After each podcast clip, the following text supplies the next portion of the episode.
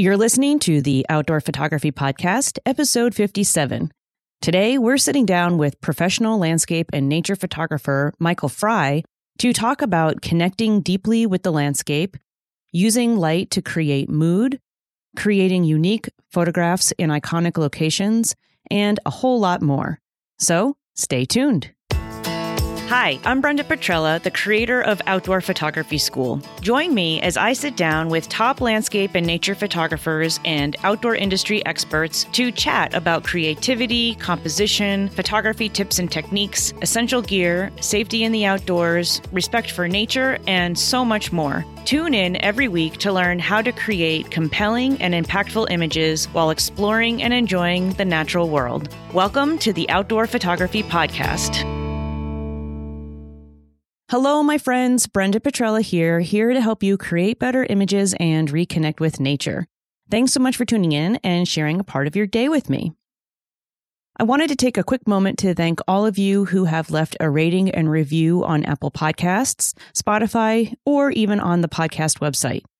Ratings and reviews, especially those on Apple and Spotify, really help to spread the word about the show. And they also help me to get great guests to come on and share their expertise and perspectives with you. So thank you for taking a moment to do that. It means a lot to me, but more importantly, it helps me to continually improve the show for you. So thank you.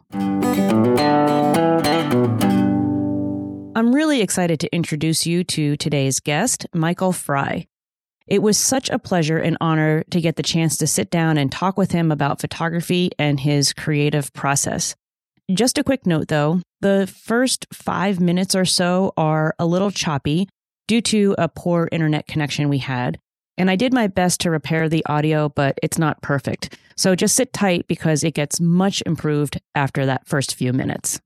Okay, so let me give you a little background on Michael before we roll the interview. Michael Fry is a professional landscape and nature photographer who has lived either in or near Yosemite National Park since 1983. His photography is represented by the esteemed Ansel Adams Gallery, and his images have been published in over 30 countries around the world, including the magazines National Wildlife, Outdoor Photographer, American Photo, Sunset, Texas Highways, and more. Michael is also the author or principal photographer of several books and ebooks, including Digital Landscape Photography in the Footsteps of Ansel Adams and the Great Masters, The Photographer's Guide to Yosemite, and Landscapes in Lightroom, the essential step by step guide. He also leads numerous photography workshops around the American West and has online courses in Lightroom available on his website at michaelfry.com. And so, without further ado, please enjoy my wide ranging conversation with Michael Fry. Michael, welcome to the Outdoor Photography Podcast. Thank you so much for taking the time to come on the show today. I, I know our listeners are, are really going to enjoy hearing from you. So, thank you for being here. Thanks for having me. It's great, great pleasure.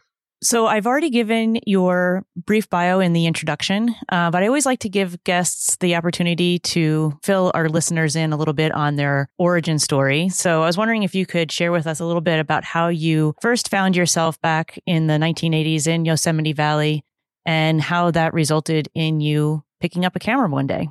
Well, I found myself in Yosemite Valley um, partly because I was into rock climbing at the time and that's a great place for rock climbing. And um, I was actually living in the, the Bay Area, the San Francisco Bay Area. I went up to Yosemite frequently to go climbing.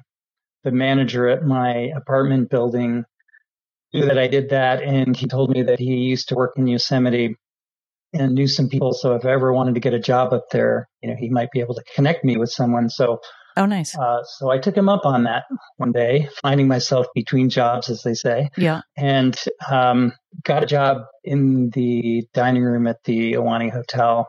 And then, uh, let's see, it was be about nine months after that or so that I met my future wife, Claudia. Nice. And she also worked in the park. And we uh, we left the park for a brief time, came back, uh, both got jobs up in the high country in Tuolumne Meadows, and after that, uh, got jobs at the Ansel Adams Gallery, um, where she knew some people. And somewhere before that, I had kind of made up my mind somewhat naively, I suppose, that I wanted to make my living as a photographer. So being at the Ansel Adams Gallery turned out to be a great place to learn. Uh, I met lots of other wonderful photographers. I worked with some other photographers who were really good and you know kind of a little farther along the path than I was, and so I learned an awful lot about photography and and um, some things about just you know the business of photography. Even just seeing that oh here are these other people who are actually doing this, actually making a living at this was kind of an important thing to to see like oh well maybe if if they can do it maybe i can do it too. Um, yeah. so anyway um, my wife claudia and i um, she worked at the gallery for 25 years. I worked there for about six or seven years and then started doing my photography. We were raising a son at the time and so forth and i was taking care of him and doing my photography business and and you know things have evolved and, and grown from there. But that's kind of uh, how how all that started. And so it sounds like you had an interest in photography prior to working at the Ansel Adams Gallery. Then is that true? Yeah, I wouldn't say I was all that serious about it. Um, I mean, maybe started to get serious about it during that summer up in the high country in Tuolumne Meadows that I mentioned. But uh, but I'd kind of dabbled in it a bit. But I'd always, well, I should say, um, you know, kind of ran in the family a little bit. My dad was a very avid amateur photographer at one point. Mm-hmm. Um, both of my brothers were into photography. I had uh, long been interested in various other sort of creative pursuits. Uh, one time I wanted to be a writer, like a novelist. And oh, nice. Another time I wanted to be a, a painter. Um, and for whatever reason, neither of those really stuck. Um, mm-hmm. But photography did, you know, eventually at, at one point. So that proved to be, I guess, the, the sort of creative outlet that suited me best. Yeah. And what a wonderful environment to be in in those early days of pursuing photography as a potential career. You know, who were some of the people that you were working with at the gallery at that time who you would say influenced you most or inspired you most? Uh, well, uh, Jeff Nicholas was one, um, uh, Jim Wilson, another. Um, a little bit later, uh, Glenn Crosby, uh, who was a, a, curator there for many years. And then, as I said, I got to meet lots of other wonderful photographers. Um, Clinton Smith was, was one of those people. Um, John Sexton. Um, you know, I got to meet Galen Rowell through the gallery. you know, all kinds of, of people. Um, I also workshop program in those early days that that I could attend my time off. That's great. And um, got to meet some wonderful photographers there, like like uh, Ernst Haas, mm-hmm. um, Jerry Uelsmann, who uh, just just passed away the other day. i Sad to hear. But um, oh my gosh, I didn't know that. Yeah, yeah, um, yeah. Uh, That's yeah. really sad to hear. It was, uh, well, just uh, such a wonderful photographer, groundbreaking in, in the kind of injury that he, he did, but also a super nice man and really funny if you got to meet him in person. Yeah, I, I never had that opportunity, but I have seen him talk and and teach online. You know, diff- different recorded presentations that he had, and yeah, he just seemed like such a wonderful person and warm and kind. Uh, besides all of the creativity that he brought and all of his outside of the box type of thinking that he brought to his photography. Yeah, amazing, amazing man. So sad to see him go. Um, but anyway, yeah, it was it was such a, a as I said, a, a privilege and a, a, great education to get to meet people like him during my time in the late '80s at the Ansel Adams Gallery. Yeah, absolutely. So I noticed on your website that your tagline is the art and craft of landscape photography.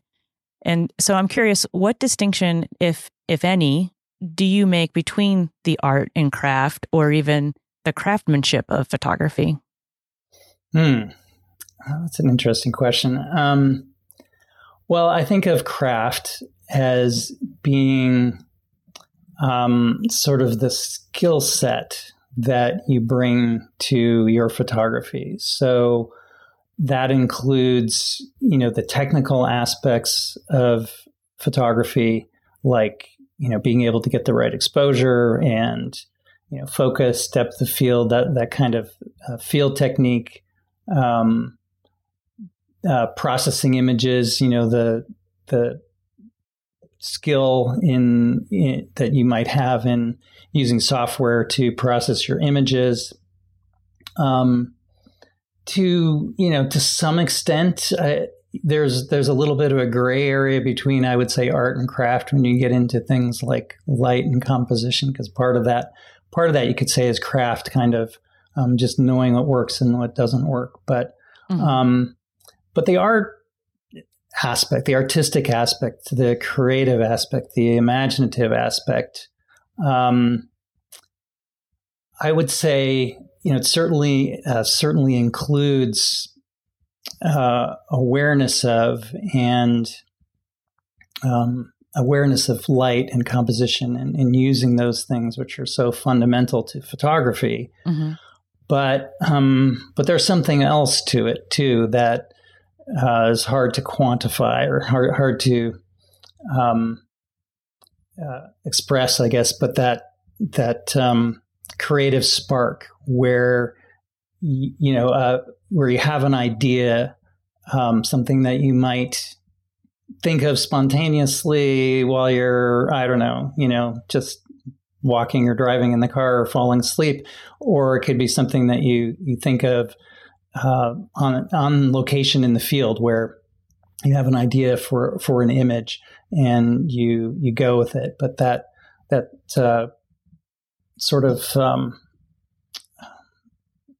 that imaginative spark that we don't really know exactly where it comes from, but that makes a difference between a, a, a well crafted image, you know, an image mm-hmm. that's um, has good light and it has good composition and it has, you know, it's technically well executed, but maybe isn't inspiring or it doesn't um, evoke uh, an emotional reaction in the viewer, mm-hmm. and then and then there's a, there are those images that that do that that maybe go a step beyond and evoke that kind of a, an emotional reaction in the viewer, and um, it certainly helps to convey that message if that image is also well crafted. But sometimes sometimes there are images that are able to sort of transcend that, right? So even even if maybe they're not technically technically perfect, they're able to uh, convey something that um, touches people, and um, so ultimately, I think that part's probably more important. Yeah. So um, this brings me to something that I was going to ask later on. But in your artist statement on your website, you talk about how you've developed different bodies of work rather than having developed a specific style to your work. Mm. And and you write that despite some obvious differences in style, the subject is always nature, and my main tool is light, mm. that radiant energy, which is something you refer to earlier in your statement.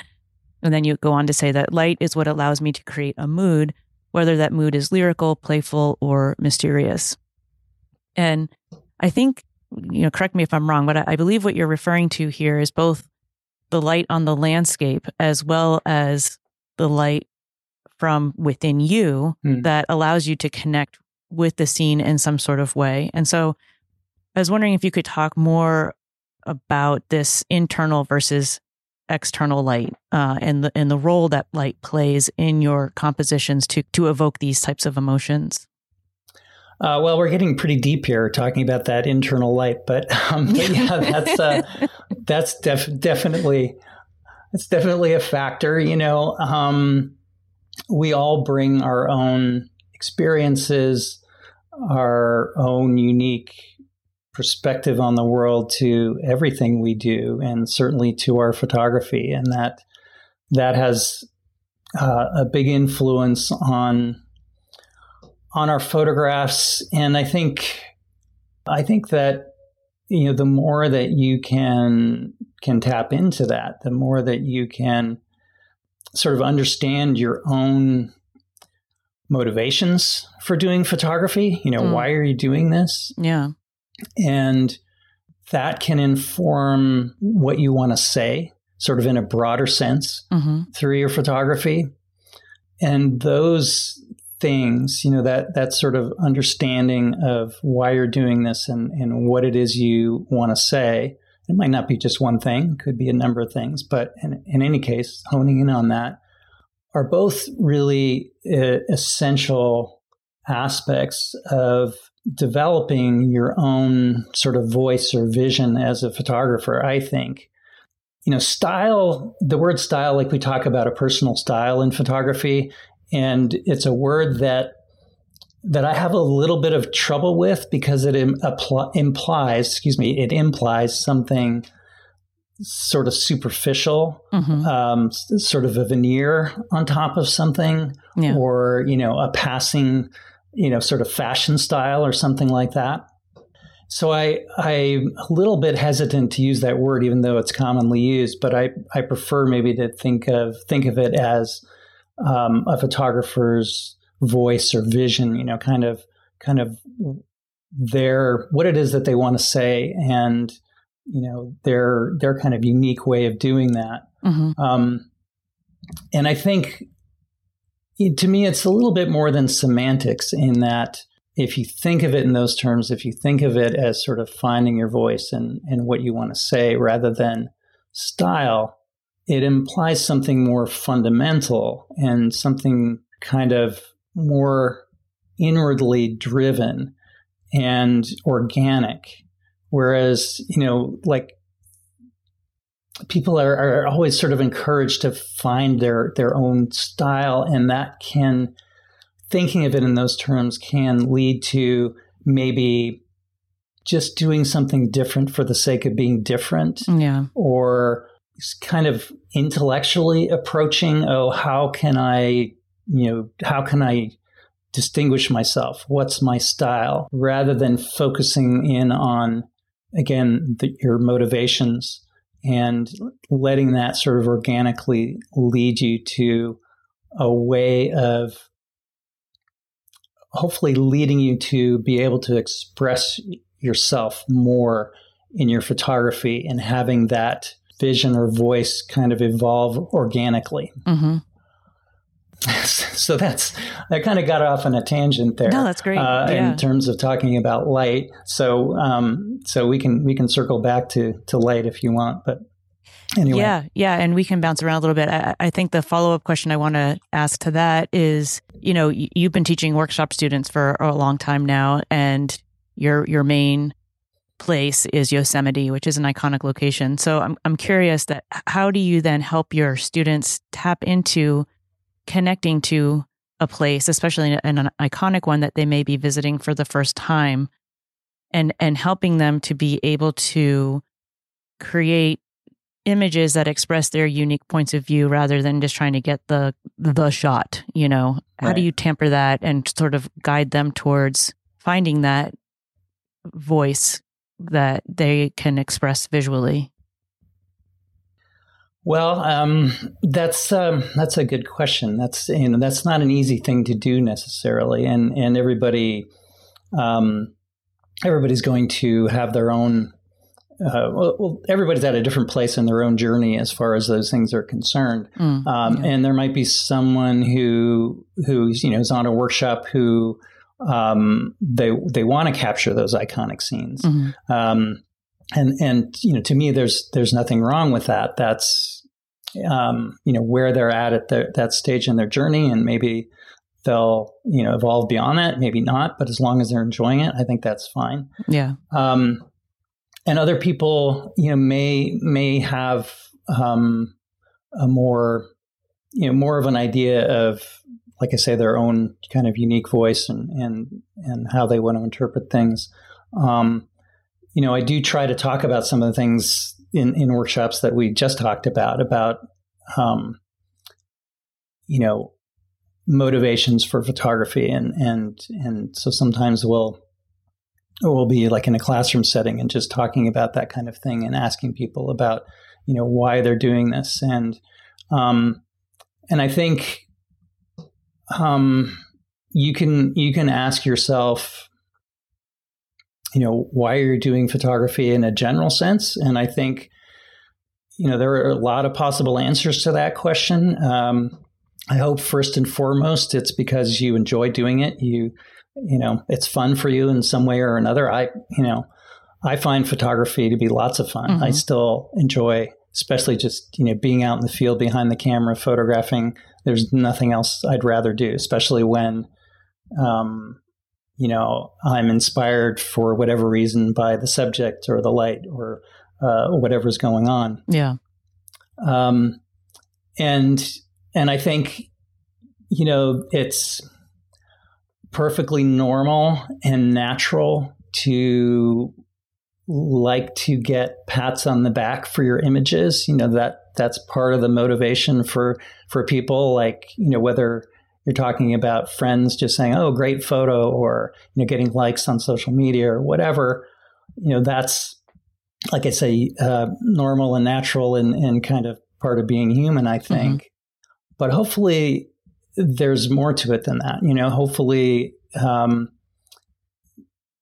you might be able to look and see um, some of your other motivations. You know, maybe uh, photography gives you a creative outlet, a way to express yourself.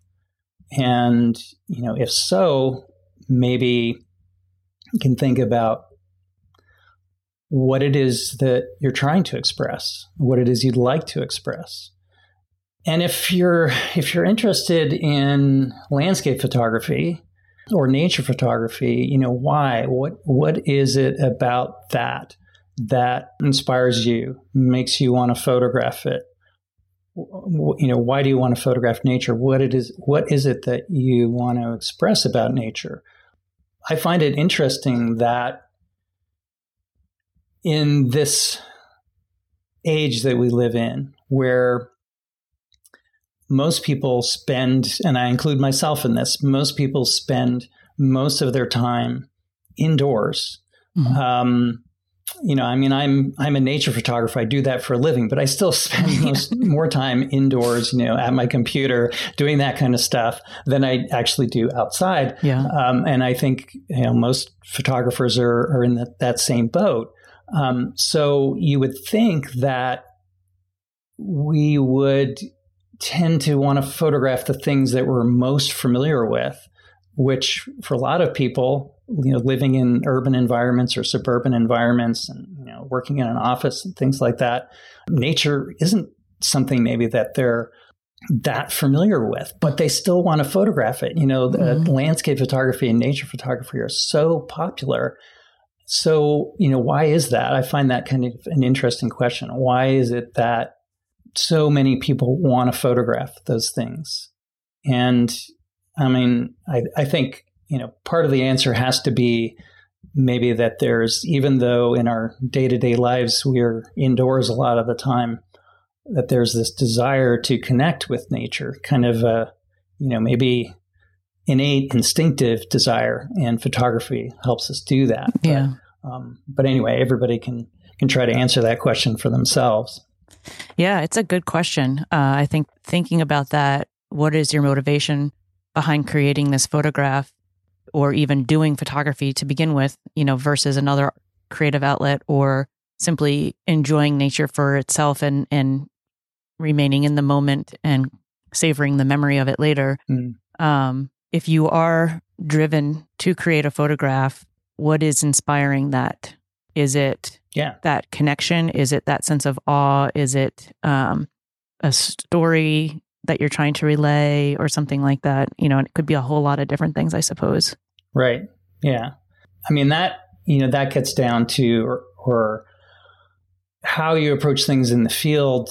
If you're, um, and I often tell people in, you know, that's basically, I think one of the simplest ways to think about is just to to think about, you know, if something catches your eye and you say, "Oh, you know, I'd like to photograph that," to to just delve a little bit deeper, especially if you are having trouble finding the composition that you know a composition that works or something like that mm-hmm. to delve a little bit deeper and and and get get a little bit more specific like oh, you know, that looks interesting. Well, okay, why? You know, what is it about that that caught your eye? You know, is it the light? Is it the shape? Is it the color? Is it um, something about a juxtaposition between something and something else. So, so even just those sort of specific visual things. Mm-hmm. But beyond that, if you can ask yourself, what is the story that I want to tell in this photo? Or maybe I, I, I tend to think more in, term, in terms of uh, mood and emotion and, you know, what, what feeling do I want this image to convey? And I mean, I, it's not that I'm out there all the time slowly, you know, just sitting there contemplating such thoughts. A lot of times I'm moving more quickly and reacting, and it's almost instinctive. Yeah. Um, but I think that's that's a result of experience where I've been doing this a long time, and and I can kind of almost instinctively sometimes hone in on you know a particular scene or subject at a certain moment and and realize that there's a potential there for that um, scene to convey some kind of a mood or feeling. And and then I just have to to figure out how to do that. Right. Um, but I'm you know I'm not I'm not necessarily analyzing it. But if you have the time and you're like I say maybe struggling a little bit with and figuring out how to photograph something that that caught your attention it might be worth taking a moment to think about some of those things.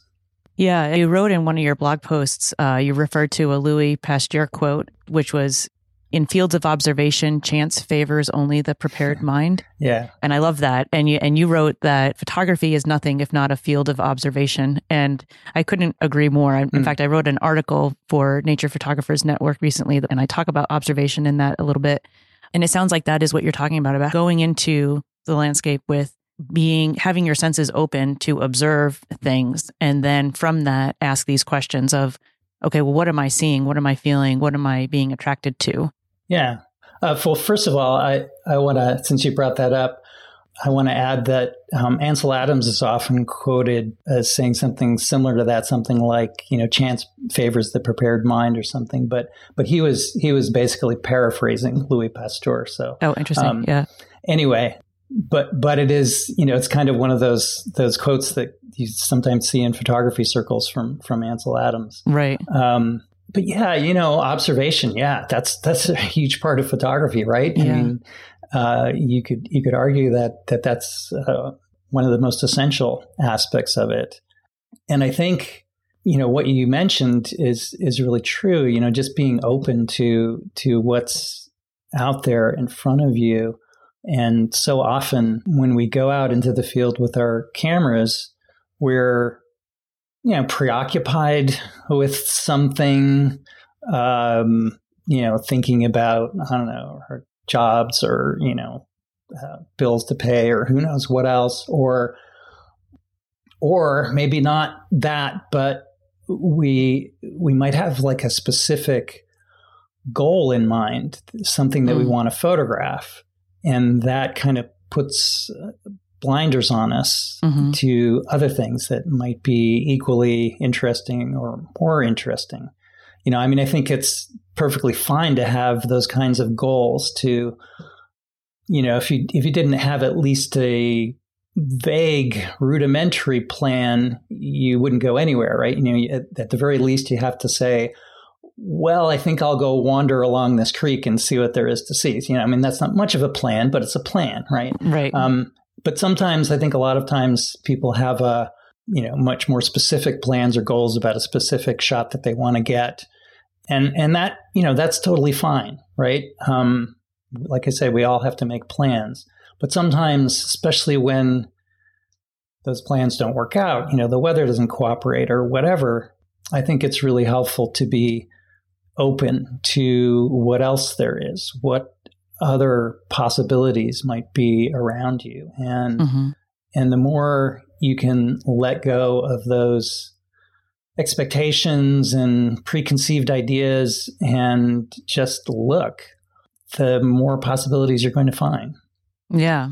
Yeah, I think with observation comes awareness and that can, you know, make you more attuned to your surroundings uh, almost like like when you're driving to work every day like you were saying you have all these things on your mind your your brain isn't observing necessarily all of the places that you're driving and the lefts and rights and the stop signs and but you still get to work somehow, right? And so you're like on autopilot right. versus, you know, being aware of every little thing. And so when we allow ourselves to get off of autopilot, all of a sudden, like a whole new world of possibilities can open up, you know?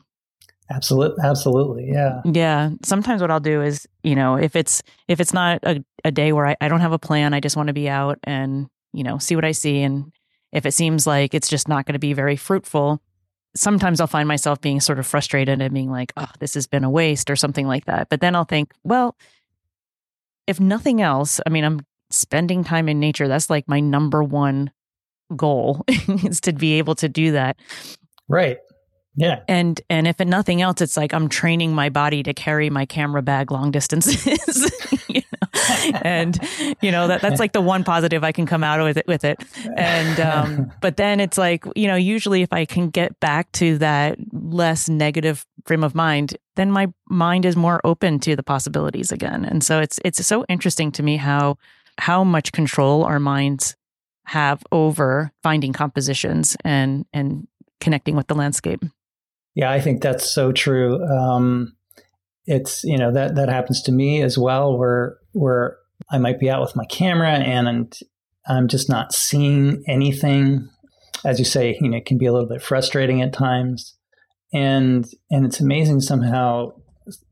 Sometimes you can you can sort of flip a switch by changing your mindset by going, you know, okay, I'm not finding anything. That's fine. Like you say, I'm out here. I'm enjoying nature.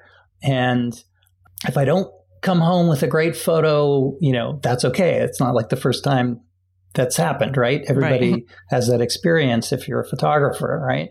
Um, and and somehow, you know, when you let go of that, like that expectation, and sometimes it's maybe not a specific photo, but just this, you know, this kind of anxiousness, like oh, I've, you know, I've only got this limited time to be out photographing on my weekend or whatever. And, and you put this pressure on yourself to go out and, and get some photos.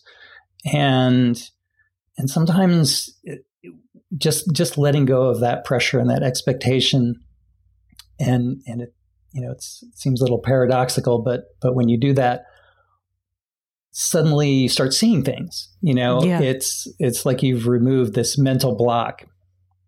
Yeah absolutely. Yeah it's amazing. Well let's shift gears a little bit and, and return to light talking about light. There's a, a quote from jay Maisel in his book light gesture and color that i just love and i'll read it quickly for the listeners. He writes that one of the first things in genesis is then god said let there be light and there was light and God saw that the light was good. And ever since then, photographers have been complaining about bad light. And it just cracks me up. Uh, so I'm I'm curious. Uh, yeah. Uh, what what is your opinion about good light, bad light? Is, there such a thing? And how do we approach mm. using light? You know, you you were talking about mood and creating uh, a sense of feeling or telling a story, evoking emotion. I, I'm curious about how you're using light to do that. Well, first of all, um, I think light is really important. I mean, that's that's our medium, right? I mean, we are recording light. That's that's what we do as photographers. Yeah, and um, and I think that light is something that maybe doesn't get talked about enough um, compared to say composition or you know image processing and things like that. Um, but it's but it's so essential and I think one of the one of the things that can be really helpful for improving your photography is to really become a student of light and to to watch light and to try to learn all the nuances of it. And you know there are there are some basic fundamental things like you know soft light for example just shade or overcast is great for photographing uh, colorful subjects like maybe flowers or fall leaves, mm-hmm. maybe not so great for you know a big landscape scene. Side light's great for bringing out texture and form. Backlight for translucent objects uh, or maybe silhouettes and so forth. But there's so many other other sort of subtle qualities of light that you, know, you can learn to recognize and learn to maybe even anticipate in in your photography. And that can help you tell the story that you want to tell in a particular photograph or um, you know convey that mood convey that feeling whatever it might be. You know as as we're talking about you don't necessarily need that spectacular light to be able to to do that to tell tell a compelling story or convey a mood mm-hmm. and um, you know for example like one of my one of my favorite kinds of light is a variation of soft light where that soft light has some direction to it um, you know, sometimes if you're out in the open and it's say an overcast day, that soft light is, is mostly coming from above, which isn't that interesting. But a lot of times it does have a more distinct sort of sideways direction, like the even though there's no direct sunlight on the scene or subject you're photographing, there's more light coming from the right or the left or from behind or in front. Mm-hmm. And and you can use that. You know, I think especially like soft side light can be really beautiful for uh, kind of um, giving you a little bit of the best of both worlds, right? So, so uh, if you have sunlight raking across the scene from right to left, that'll bring out the texture of the objects, can bring out form, sort of the create almost a three dimensional feel by by um, you know, having light on, say, one side of a tree trunk and shadow on the other side, you get a sense of, of sort of the roundness of that tree trunk or, you know, the roundness of a rock or whatever it might be. Mm-hmm. Um, but that kind of um, hard side light with sunlight can sometimes be too harsh for certain subjects, you know, like say flowers maybe. But but soft side light, like I say, can give you the best of both worlds, where you have that direction to the light where it brings out the form and texture of the subject that you're photographing, mm-hmm. but it's not too harsh. Um, it can be a, a great a kind of light in combination with color, right? So you have that quality of the soft light where where it helps to bring out colors and, and color contrast, but also some direction to it. So you see some form and texture. Right. Yeah. I think that a key point that I think it can get overlooked and that is form and texture, but but form in that it, mm. you know, how soft side light especially can add um, shape to things that when it's under harsh lighting conditions, you know, if there's mm. too much contrast with the shadow areas, that that shape changes. It's less 3D feeling almost. It adds more like angles to it mm. than soft soft curves that make it look more like a shape. So I think it's interesting to to practice seeing that when when the light isn't obvious, trying to ask, you know, what is the light doing? you know, mm-hmm. uh, an interesting exercise yeah, to do. Yeah. Well, with soft light, you know, definitely you want to be paying attention to the direction of it. You know, is there is there a direction to it? Um, and and I like what you said about yeah, I think that soft side light helps to bring out that form better than hard side light. And can give the image this sort of subtle three dimensional aspect, you know, a, a, sense of depth without the, you know, those kind of obvious depth cues like, you know, a super wide angle lens with a close foreground, that kind of thing. Yeah, speaking of wide angle lenses, uh, just shifting gears a little bit, I, I, noticed in your work that you use both wide angle and telephoto lenses to compose both grand landscapes and your intimate landscapes. And so I'm curious about how how you think about simplifying a scene, you know, maybe with a telephoto versus including enough complexity, say with a wide angle, to tell a story. Uh, you know, how are you approaching striking that balance between uh, simplicity and complexity? Mm. Um, you know, I think that's a really interesting question because um, I actually wrote a blog post about this a long time ago where I talk about a photograph, a very famous photograph by Sam Abell of cowboys castrating calves. And, and uh, it's quite a complex photo. But anyway, I, I, I used it to, to kind of talk about that question of simplicity versus complexity. And I tend to stress when I'm, you know, teaching a workshop or writing about composition or something. I tend to stress simplicity because I think that that that's probably the most common mistake that I see mm-hmm. in photography in general is just including too much in compositions and and therefore the essentials, the, the most essential aspects of the composition of the scene or the story that that photographer is trying to tell um, kind of get lost in the confusion and, and all the uh, extraneous stuff that that doesn't need to be there. Right.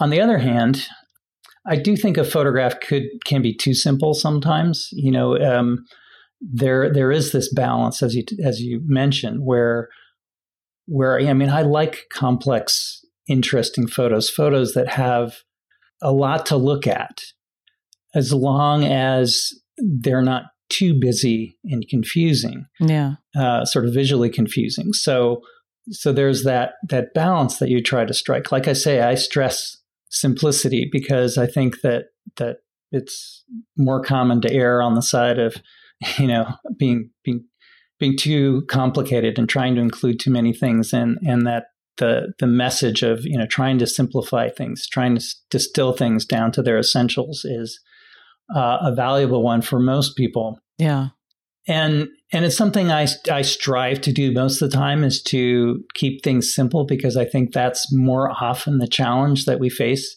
in in composition is how to take this sort of messy, cluttered world that we live in and make a composition that seems coherent and cohesive and and its message is clear. Um, so so that often involves you know just just sort of simplifying things and distilling things down to their essentials and trying to get rid of anything extraneous. Right. Um, but having said that, like I say, you know, I do like those those compositions. I do like those photos where um, where there is a lot of complexity as long as the image doesn't cross that line into being too busy or confusing. And um, you know, and that's that's one of those subjective things. Yeah. There's a fine line it seems between complexity and distractions. And mm.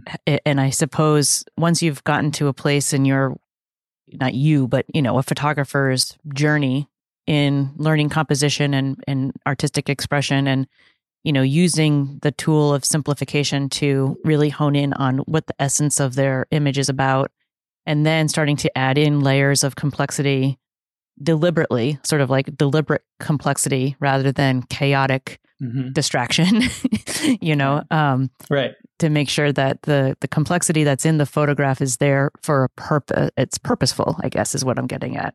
Yeah. And that and that can be really hard in landscape and nature photography because everything is already chaotic to begin with as you as you mentioned. Yeah for sure and i think you know, one simple tip that i could offer uh, about that is that if you're trying to if you're trying to photograph a complex scene and you know and want some of that nice rich complexity but you don't want the image to be too uh, busy confusing cluttered is that it needs to have some kind of visual focal point some particular spot that the viewer's eye can latch onto if you have that it's amazing how just having that sort of anchor that visual anchor can allow you to include other stuff that might be actually quite complex, um, but the image um, will still read well, mm-hmm. right? It, it's it, the viewer's eye will hopefully latch onto that that visual focal point, that one spot that sort of stands out, and and at least they have that. It's like a you know kind of an entry into the scene, a visual entry, and can latch onto that, and then their eyes can roam around the, the rest of the scene and absorb all that other complex and hopefully interesting stuff. You know, it does have to mesh together, right? You know, it, right. it, it all has to to sort of uh, fit together and flow together, and and we're definitely not talking about just you know adding adding junk for the sake of complexity, but um, right.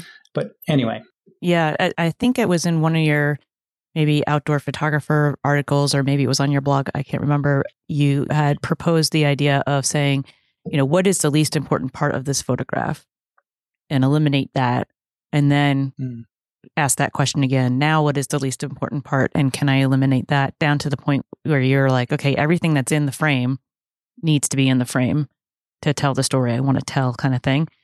And I think I struggle with this in my own photography is figuring out because I think my my default is to simplify.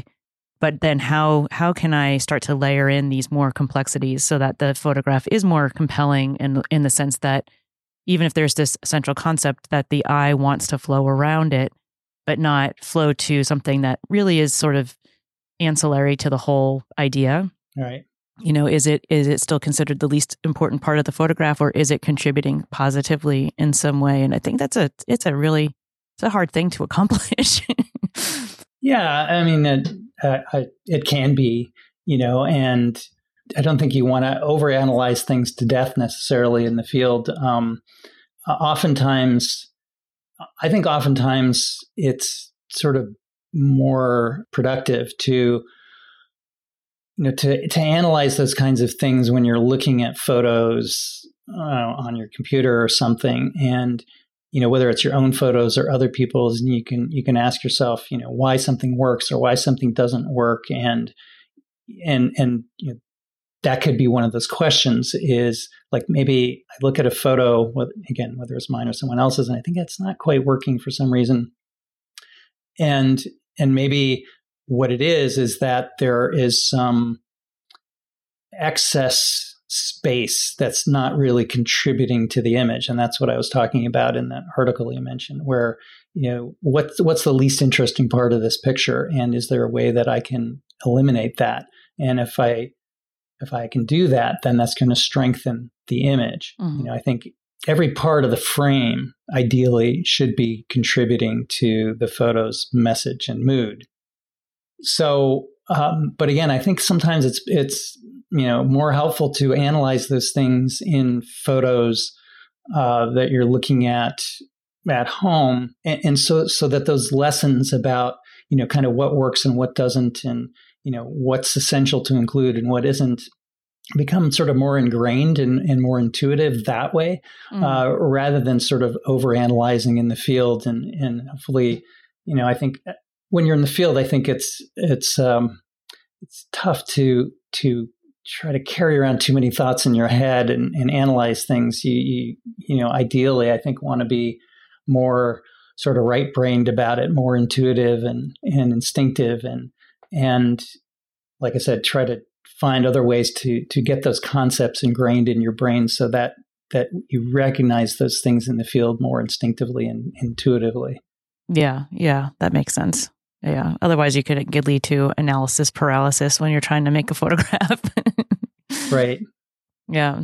So, yeah. in in your opinion, what what does make a great photograph? You know, I, I feel like different people have different opinions on this. Some mm-hmm. people think it's the light, it's the story, it's movement, uh, it's a combination of things. And and earlier in our conversation, you were talking about we could have a perfectly crafted composition that still might not work. Uh, so, what is that element there, that missing element that would make mm. a, a, a well composed photograph into a great photograph? Mm. Well, boy, um, if I can answer that simply, um, that that would be something. you know, I could I could probably market that somehow. Right. Um, you know, here's uh, your platform. yeah, exactly. Here are these these three simple steps to making great photos every time. Right. Um, yeah. Um,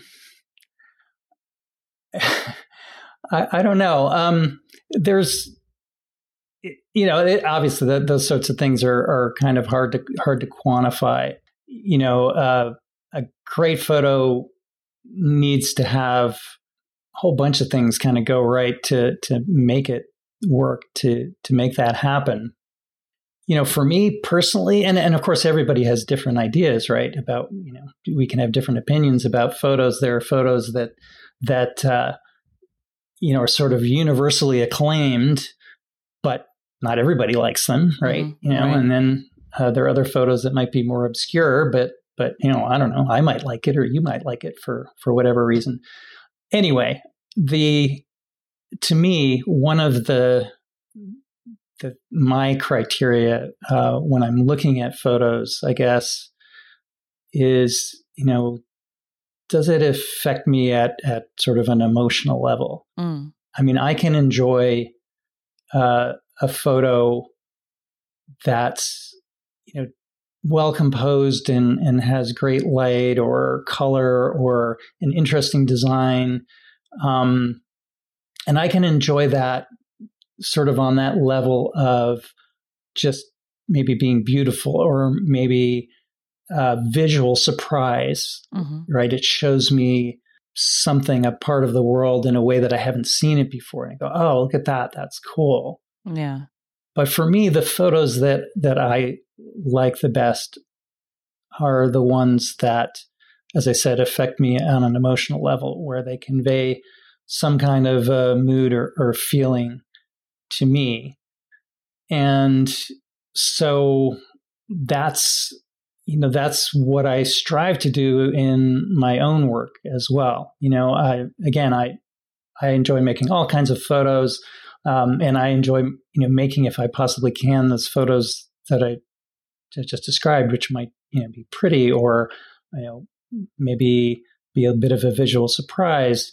But uh, if I can make an image that might convey a mood or a feeling, something about how I feel about nature or the landscape or a particular place at a particular time, that's that's even better. Mm-hmm. That's what I would most like to do. It's not an easy thing to do. Yeah.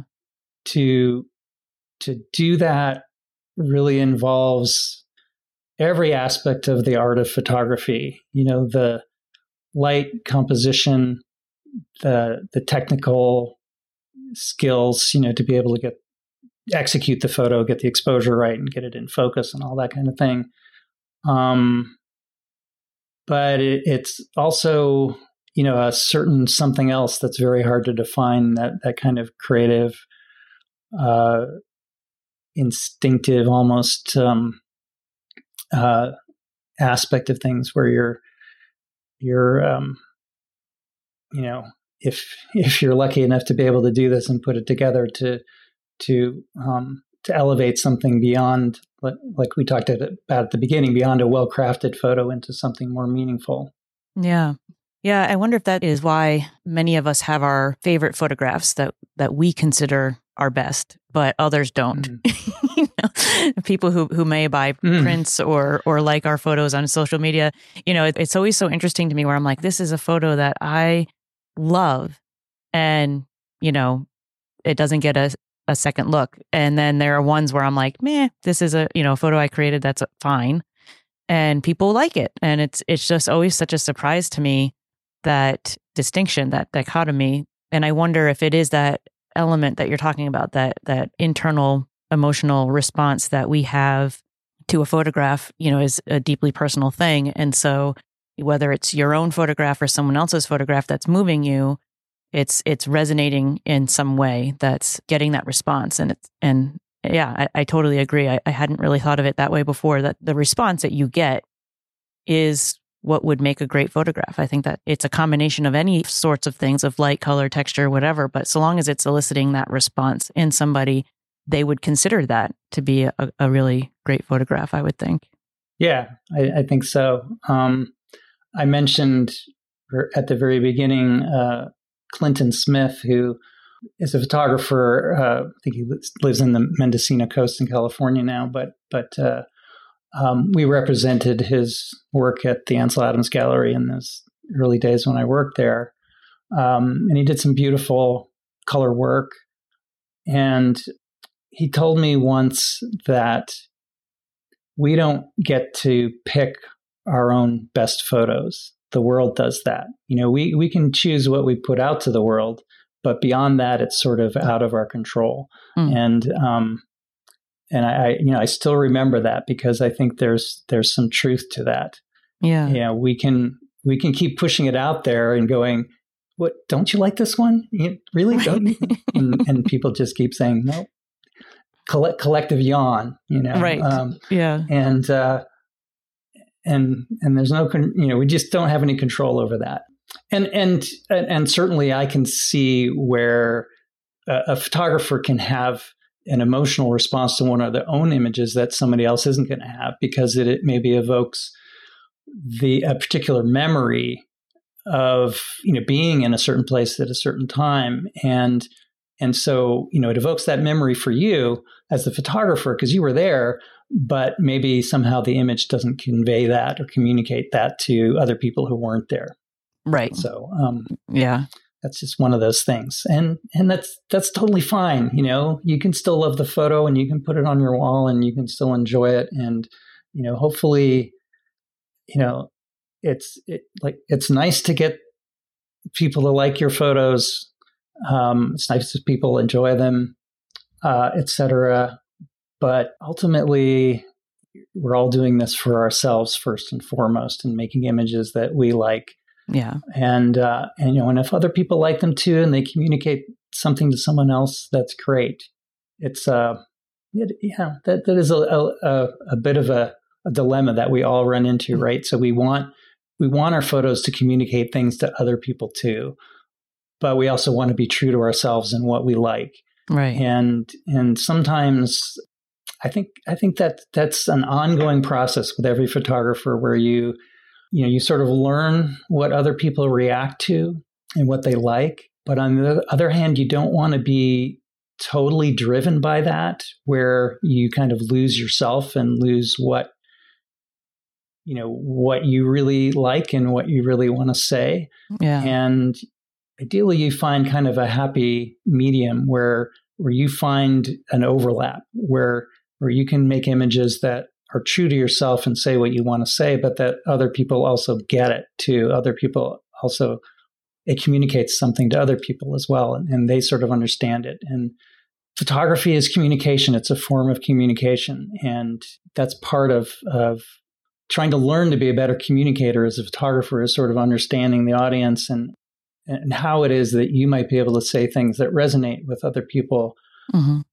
But um, like I said, not not lose yourself in the process and still making you know be making images for yourself. And I also think it's totally okay to make images that are just for yourself that you know that nobody else likes that maybe even when you take the photo that you know nobody else is going to like right. it but you like it and you should still take it yeah yeah i used to early on when i was you know just getting into sharing my photography I had a hard time getting it out of my head when I was out doing photography, you know, having that filter in my mind of like, well, this would do well on Instagram, mm. or, you know, I want to have this to be something that is just for me or mm. something that I would enjoy or push my creativity and go outside my comfort zone and create something that I wouldn't normally share or something like that. And it, it took me a while to sort of get that voice out of my head and just be creating images for myself and not be thinking about that. Mm. Um, and it's hard, I think, in this world that we live in. There is so much expectation out there to share your work and have it be epic, you know, and things like that. And uh, yeah, and it's hard to you know make sure you're staying true to yourself in in that whole process. So yeah, totally agree. Absolutely, what you just talked about is is so true that it's. It, I think it's it's kind of uh, really uh, deadly to creativity to be thinking about those things when you go out with the camera. To be thinking about are other people going to like this photo? Or if you do this for a living, is it going to sell? Yeah. And, you know, I, I, I, I think you're going to be doing your best, most creative work if you can put those thoughts out of your mind and make photos that you like to make, that you're inspired to make. And maybe that, that, that other part that, you know, finding that sort of common ground where you can make photos that also communicate something to other people and you know ideally even evoke an emotional response in other people maybe you know maybe that's best left to sort of the editing process to mm. you know, looking through the photos later and figuring out which ones other other people might respond to and which ones are you know kind of just for you Yeah, I like that. So so that when you're in the actual creative zone, you're not weeding things out unintentionally, but you can do that later more intentionally in the editing process. Right. Well, before we wrap things up, are you up for doing a lightning round? okay. okay. Sure. All right. First thing that comes to mind. What is your favorite subject to photograph? Nature. Excellent. Fog or stormy clouds? Ooh, uh, fog. Nice. I love fog. Fog is just my favorite thing. If you could only photograph one environment or a location other than Yosemite, what would it be? Hmm. Oh boy, that's a tough one. Um, yeah, there there are so many other places. I guess. All right, it says lightning. Uh, redwoods. The redwoods, nice. Yeah. Oh, I love your redwood photography. Redwoods. I love the redwoods. Yeah. Oh, thanks. What is the most difficult part about being a full time photographer? Hmm. well, making money. Uh, yes. you know, ba- balancing that. I guess. I, I guess you would say bal- balancing the desire to just be out taking pictures with the the reality of actually having to somehow turn that into uh, making a living. So. Yeah. Yeah. Very true. Uh, what is something that people would be surprised to learn about you? Oh gosh. Um, uh, I like watching sports. Doesn't oh, wow. seem to fit with a nature photographer, right? But you know. yeah. What any particular sport? Oh, um, all kinds of different sports. You know, I mean, I, I follow some of the you know for me more local teams like the the Golden State Warriors and the San Francisco 49ers and so forth. I like, like watching tennis for some reason. Nice. Okay, well, final question. What does connecting with nature mean to you? Hmm. It means really being out in it, being out in nature in all kinds of conditions, all kinds of different places, different times, day and night, sleeping on the ground. Mm. Um, my wife Claudia and I were in Death Valley not long ago for about two and a half weeks or so, maybe three weeks, and uh, um, part of that time doing a workshop. But um, we spent a lot of time in sand dunes and sandy areas, and, and by the time we came home, the the car like every the car and everything in the car was completely coated with a layer of sand. It was wow. just one of those things that was that was sort of inevitable, and and I told Claudia that we had we had become sand people somehow. um, but but I but I liked that in a way. You know, we we really had had we were literally connected with nature in the form of sand and dirt. Um, right. Um, and um, I, don't I don't think there's any any substitute for just those those sorts of authentic experiences where where you're really out in it and experiencing it in, in all kinds of different conditions. Yeah. Yeah. I, that's beautiful. I love that. I love the, the tactical sort of feeling that you're expressing there, being in it and feeling it and experiencing it. Yeah. Well, Michael, this has been such a pleasure. I'm so glad that we got to connect and have this conversation. And I, I just so appreciate you taking the time to come on the show today. If people wanted to learn more about your photography and your workshops and um, you have a bunch of ebooks and tutorial videos and things like that. Where would be the best way for them to find you? Well, my website, michaelfrye.com. Um, you, you, can find everything there, um, links to my online courses, uh, workshops, and so forth. And uh, and I, I post pretty regularly on my blog, um, so you'll find a, a, lot of stuff on there. And I just want to say too that I've really enjoyed this as well. It's been fun having this conversation with you, and uh, you've asked some really interesting questions. So thank you. Oh, thank you. I appreciate that. All right. I hope you enjoyed that interview with Michael. And again, you can find out more about his photography, workshops, books, and tutorials on his website at michaelfrye.com. Again, thank you, Michael, for coming on the show. And thank you, dear listener, for tuning in. I appreciate you, and I hope you got a lot of value out of today's episode. If you want to get the links and other information mentioned today, you can find the show notes at outdoorphotographypodcast.com slash 57. And while you're there, if you have a question you'd like me to answer on the podcast or a topic to suggest, you can record your message or contact me directly on the website. We have several exciting guests coming up on the podcast, including full time landscape and nature photographer John Putnam, who will be joining me on the podcast in a couple of weeks. So be sure to follow the show on your favorite podcast player so you don't miss out on this or any of our upcoming episodes. And I'll be back here next week with a Tidbit Tuesday where I'll share a practical photography tip or two and or answer your submitted questions. So until then, get outside my friends and find yourself a little nature. Take care.